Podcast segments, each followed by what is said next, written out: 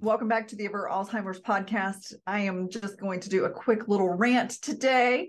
I know you are loving my rants, but I posted two weeks ago, and I apologize for not getting a podcast up last week. We traveled and I did not have time to get it up ahead of time. But I posted a couple of weeks ago on my Instagram page about the governor of California saying that he did not think that the US was very smart in their sober, getting people sober movement that they had started i don't know how many years ago and that we all need to self-medicate occasionally. And i was very judgmental of him and his character which is outside of my faith and i made a public apology about that. But the fact still remains that i do not agree with this man. I think that his belief in addiction is repugnant which is kind of obvious when you look at the problem that they have in that state so i want to touch on that for a minute I, you know, have been in recovery for addiction. My addiction includes alcohol and food since 2006. And I can certainly understand how addiction can create havoc in someone's life. Now,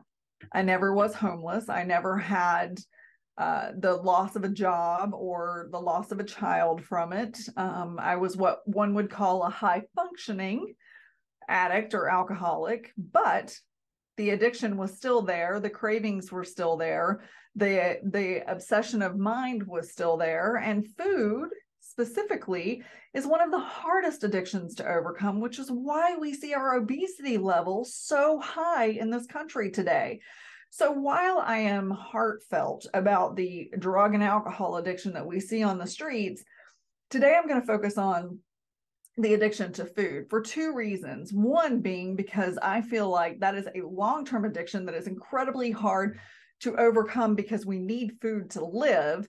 And two, because food has such a different reaction within our bodies. So I, I, I just, I really want to focus on food today. My mother, you know, was morbidly obese when I was a young adult and type 2 diabetic and still is honestly now, even though my husband and I were able to reverse her diabetes through diet and exercise. Um, but addiction to food is so real.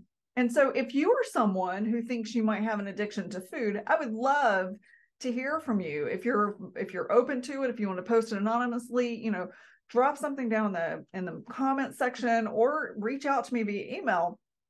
I would love to talk to you.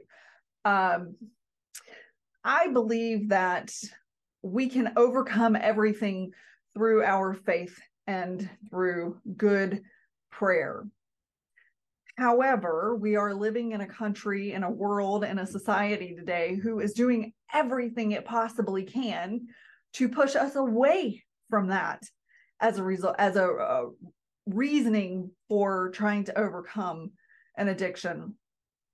In fact, we have multiple things that are offered to us for us to try and overcome them or not such as people who have massive drug addictions or put on another drug um, to try and come off of that drug without it creating too much havoc. And then they become addicted to that. And it's it's just kind of this ongoing thing. But church and faith are never part of the reasoning for that. And that breaks my heart because until I stepped into my faith, I really didn't have the relief for food addiction. And does that mean that I never trigger?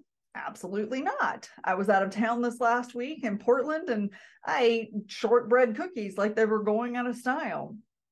And so this week I will fast and pray to start working on overcoming any cravings or any change in mindset that has happened. But let's just get real. I know that not everybody who watches this podcast or listens to it or has any kind of an addiction is going to be open to fasting and praying. So, what are other ways that we can overcome that? Well, there's 12 step programs, which I've been active in since 2006. There are support people in our lives. There's almost always someone who will stand by you and hold you accountable. But realistically, until you want it worse than you want whatever it is that you're addicted to, you're not going to change.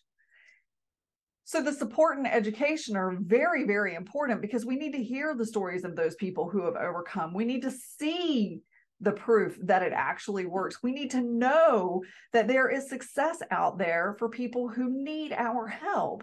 And so for a moronic statement to be made like that, that it's an it, it's a waste of US funds, it's a waste of time that we all need to self-medicate is really disheartening because there are more addicts now than not from the way it looks. I could I'm probably wrong in that statistic. I would not hold me to that. I'm not I'm certainly not speaking from anything that I've studied or read, but it's probably not more than not. But the the high number of people that we see that are living on the streets, the the obesity rate. I just saw about this young lady who posted last year about her eating was her eating was so far out of control and she didn't want anyone to be like that and she was bedbound and she was miserable and she wanted to lose weight and then she died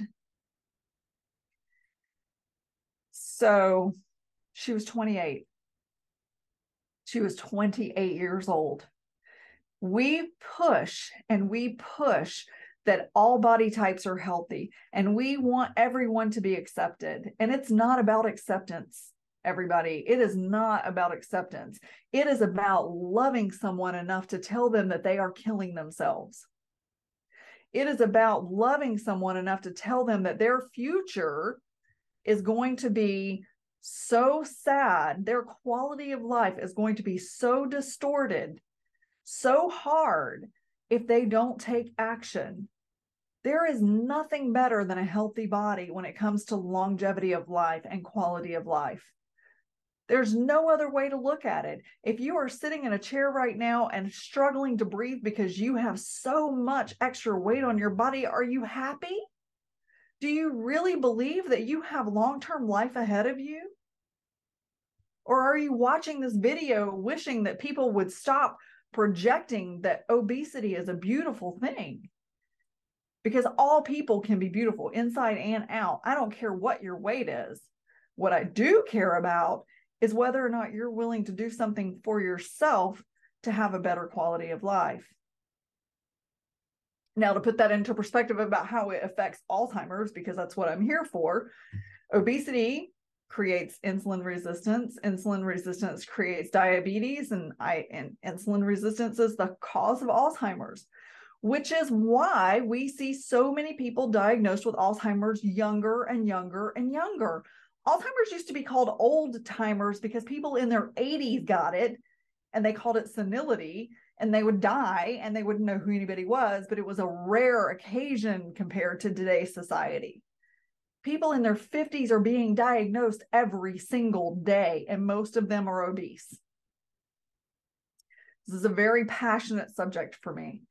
Very passionate indeed. I have watched myself go up and down and up and down in my weight for years. And finally, it took me a long time and a very supportive husband to get to the point where I would stop going up and down and up and down and I would level out. Am I where I want to be? No, but I am healthier, stronger, and at my lowest weight I've been in a very long time because of consistent action, because of a lot of prayer, because of a lot of faith, because of a lot of support. If you don't have someone in your life that supports you making a change like that, honey, find new friends. If you have a spouse that's not supportive, don't leave your spouse, but find a friend who will support you. You need accountability to make these big changes in your life. It is imperative. It is so hard to fight an addiction alone. And I beg you to find somebody who will help you. I have a membership group that's starting up very soon, and I'm opening up to, to the first 50 people for $7. So be on the lookout for that but I am here for you if you want accountability. I beg you to find an accountability buddy. It will change everything about changing you. And pray, pray. God's got you. He's not going to let you go. Just pray.